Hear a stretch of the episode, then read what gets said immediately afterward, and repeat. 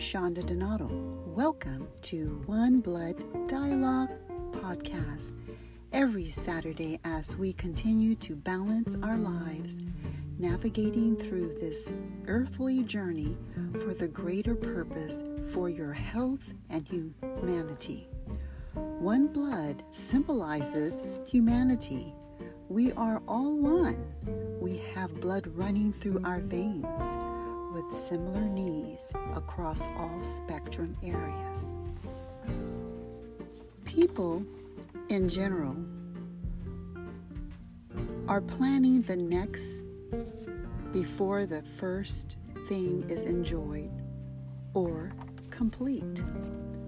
Our society is of people grabbing in a panic, reaching for something new in hopes it will make them happier. Gratitude helps you to refocus instead of what you lack. Focusing on gratitude as a state of mental thought grows stronger with the use of the practice. This is what we're going to talk about today. Simple gratitude practices. They're very simple. It Doesn't cost any money. You you can put money to it, but it's so simplistic and yet so many of us just go on about our daily daily lives and we just use the word thank you in a cavalier way. But simple gratitude practices would be a write a thank you note or email a thank you note. Often, every week, who can I say thank you to? Who can I send an email of gratitude to? Another one every Saturday, once a week or so, write about your blessings. You know, telling yourself the other day this and that happened and it was turned around and kind of dialogue to yourself the story of your blessings. Also, grateful for our years of life living here on this earth. That in itself is a miracle to live the next year and the next year, having birthdays after birthdays. We need to be so grateful of our birthdays. Another thing is that we need to focus on is um, being just thankful for like basic things which these are not basic things because in an emergency, if the world is in an emergency, these are things that people scrounge around for. I mean, become extremely helpless. Things you cannot live without. So you need to focus on what makes you grateful, basic things. Water. I'm so grateful for having water in my home. I'm so grateful for paying the water bill. I'm so grateful for my heater. It is working. And oh, I'm so grateful for my AC working. Without my AC, I will burn up in this house. It would be 120 degrees. I'm so grateful. I'm so grateful for the warmth from the cold, the snow outside my door icicles that are hanging in midair. I'm so absolutely grateful for the meals I had today. You're grateful of today. Your new outfit. I'm so grateful for the new outfit that I'm able to wear this week. I'm so grateful for the gifts of my children that have given me so much love, so much joy, so much happiness, laughter, and just bliss. Children are gifts. So, so grateful for my friend. My friend is just, I need to reach out and tell her, thank you for being such a great friend towards me. Grateful for the ocean, the beautiful, glistening ocean that gives us beautiful sunsets and areas to play in and surf and swim and just sit on the beach and meditate. So grateful for that. Other things to be grateful for is the rain that cleans the earth because without rain we wouldn't have a clean earth, would not have fruits and vegetables and plants that we enjoy eating and looking at, flowers. Thank you for the rain. A boat ride. So grateful to be able to have this beautiful boat ride. Uh, a concert that we go to occasionally. Be very grateful for that. These are things that at one point or another might not happen or might not come back to us in our lifetime. The compliments from your professor, you're taking a class and he compliments on your beautiful work. How grateful. Tell him thank you for your compliment, for taking the time to point out this. So grateful for your health grateful for your health means everything. Do not take it for granted that you can see with your eyes. You can smell with your nose. You can listen with your ears. You can walk with your feet. You're able to sit down. You're able to feed yourself. Lots of things to be grateful for. And don't forget, without our mind, we are nothing. We're so grateful to have our minds, for our clarity, for quick thinking and understanding and communication. We have a lot of things to be thankful for. For years, I have uh, rented, tell you a little story. For years, I have rented out properties to at least 20 people of some properties that I manage. Um, and out of the 20 people that have rented my properties, of course, there's been major complaints on few, and others just kind of just there living. They pay their monthly uh, rent, but only one, before leaving, left a note and a wine gift. I was so surprised. I was so taken back and felt so good that this person enjoyed my home that I spent many weeks painting and getting it ready for this family. And they picked it up. Even though they paid their their rent, they left a lovely card with a note inside and a beautiful wine gift was left uh, in my mailbox. The note said, Listen to this. Thank you for the chance and opportunity of living in your home. Now, that's a true person with a deep practice of gratitude. I will read this note again because I will never forget this person. The note that was left after living in my place for a year, renting, the note said, Thank you for the chance and opportunity of living in your home. That is a true person with deep practice of gratitude. Some people would say, no need to say a thank you. Why? I pay every month. That should be enough. They got my money. All sorts of excuses. But this person, I can tell, has practiced the secret of gratitude.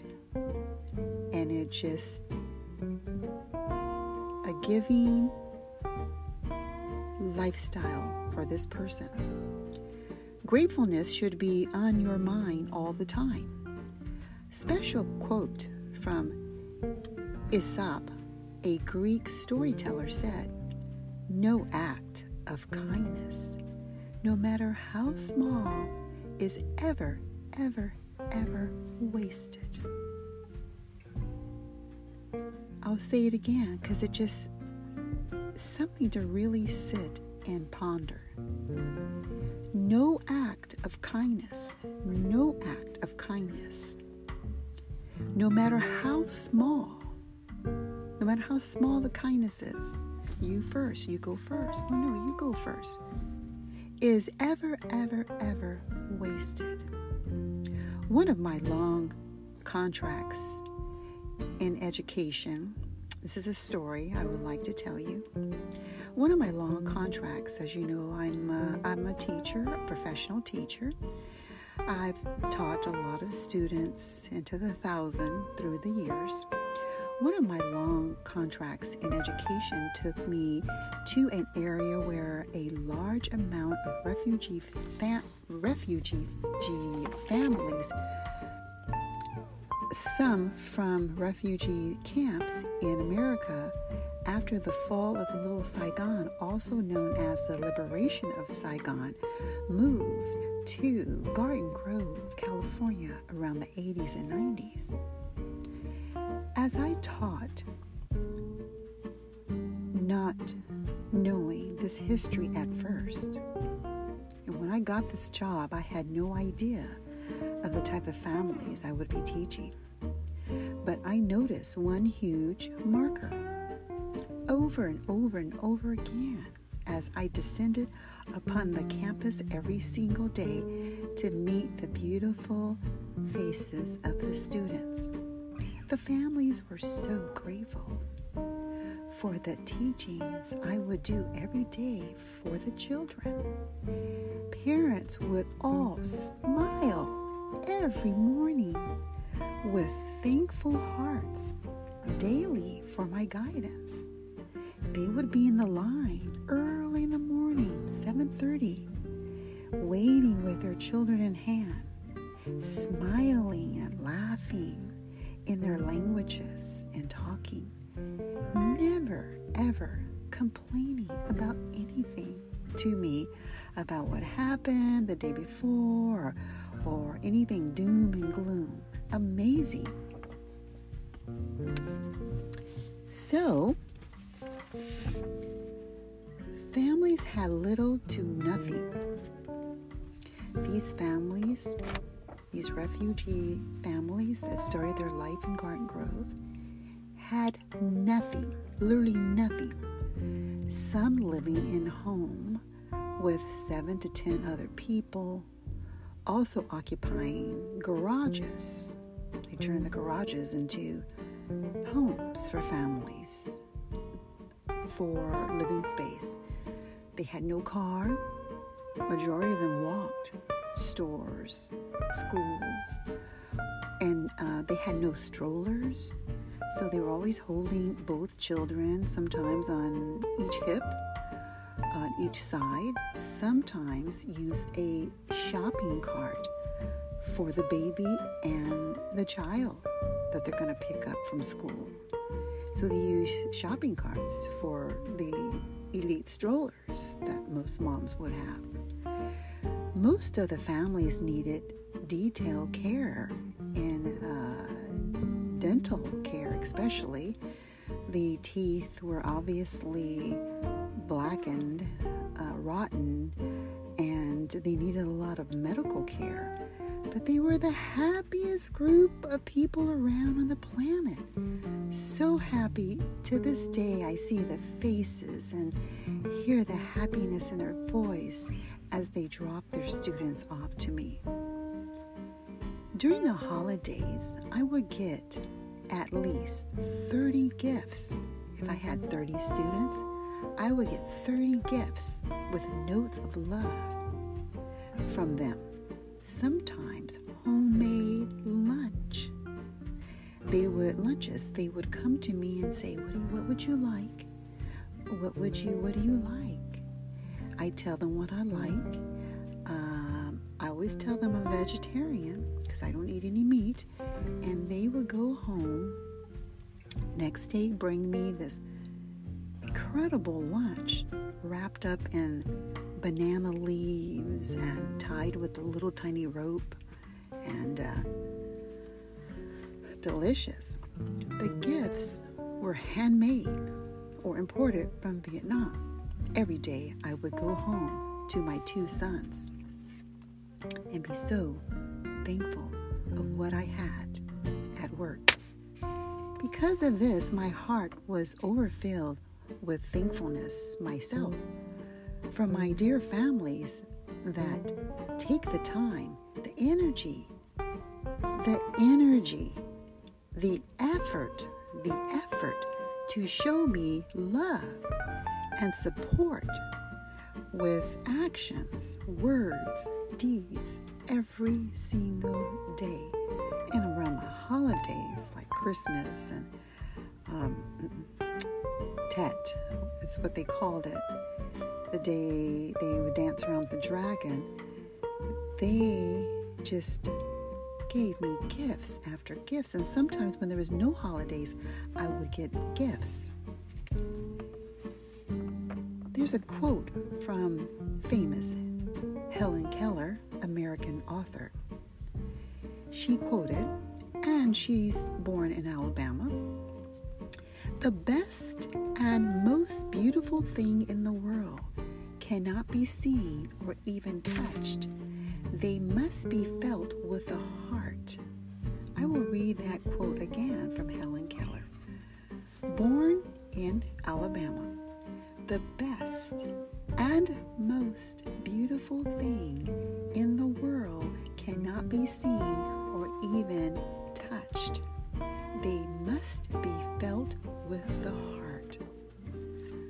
Boy, was my heart felt very deeply, deeply for the appreciation from my students. It was an amazing journey, and I am very happy to share that story. How could a very poor population have little to nothing? A very poor, poor population have little to nothing and be so happy? What I noticed is that they all lived together. No one was in a house by themselves.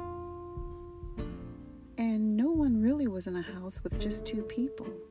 It was always a mom and a dad, a grandma, a grandpa, maybe the dad's brother and the wife, and all their children.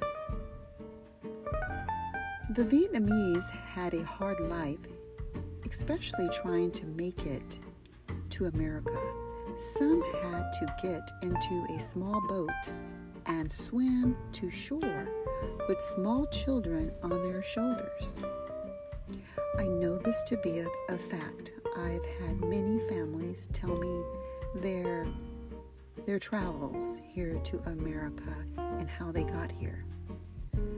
I see that you need to be happy for the small things in life and for triumphs So, little things that happen us happen to us in the daytime. We just smooth over all the good, nice things that happen to us. And but we need to be grateful for this. We need to call it out. We need to call it out loud and say it. We need to say, Today I just started my podcast. Lucky me. I worked hard at it. Or today, I am going to the most beautiful Christmas concert. Or today, I got a phone call from my best friend. those are things we, we need to focus on, positive things, so that you can be grateful. And the more you keep calling it out, saying it, tell it, practice it daily, it becomes natural. We become happier. I see this in people's lives. The more they have, I see the other side. The more they live their lives, the more they have, the more they want. We get messages through media, through just seeing things, to shopping at the mall, to, you know, we want more, we want more, we want more. That's why our closets are filled. We don't know where to put the extra pair of shoes anymore. Our garages are packed to the gills. We love to golf. We got two and three and four different golf sets. We've got four or five pairs of golf shoes. We've got all kind of different types of color golf pants and shirts. We get something and we want more of it. It's just the way our society is. Some very, very rich people are very unhappy. Don't think that, you know, money will give you happiness temporarily. But some rich people are very, very, very, very, very unhappy in life. How could this be? First, they are more isolated because it seems like the more money you make, the more you tuck your way behind gated communities, the higher you go up into the mountains that you live on top of the hill, the more security you have, uh, the less friends you let into your life for maybe not trusting a lot of people. So you become more isolated and more isolated and more isolated, sitting in your home or your mansion with very expensive things to look at. And so it's the high status that makes us want to isolate ourselves. And for some reason, wealth seems to make us also less generous. So you're not about the people, not around the people, or doing ordinary things where you continue to develop that passion unless you catch yourself and you volunteer a lot and you're more rooted and grounded. I think the richer uh, the social life is, and I'm referring to my students and their families in the story um, earlier, the the more richer your social life is, the happier we we are likely to be uh, full of gratefulness and generosity. You know, uh, in the very rich, their social life gets smaller and smaller and smaller for other reasons. So, on this note, on being very um, grateful. It's a lesson well learned. Try it. It's very easy to fall out of practice. But today, try it. So now we are coming to an end. I'm Shonda Donato, One Blood Dialogue Podcast, coming to you every Saturday designed to help you live your best life to look at things with balance for a greater purpose, for your health, for your wholeness, for your happiness forever.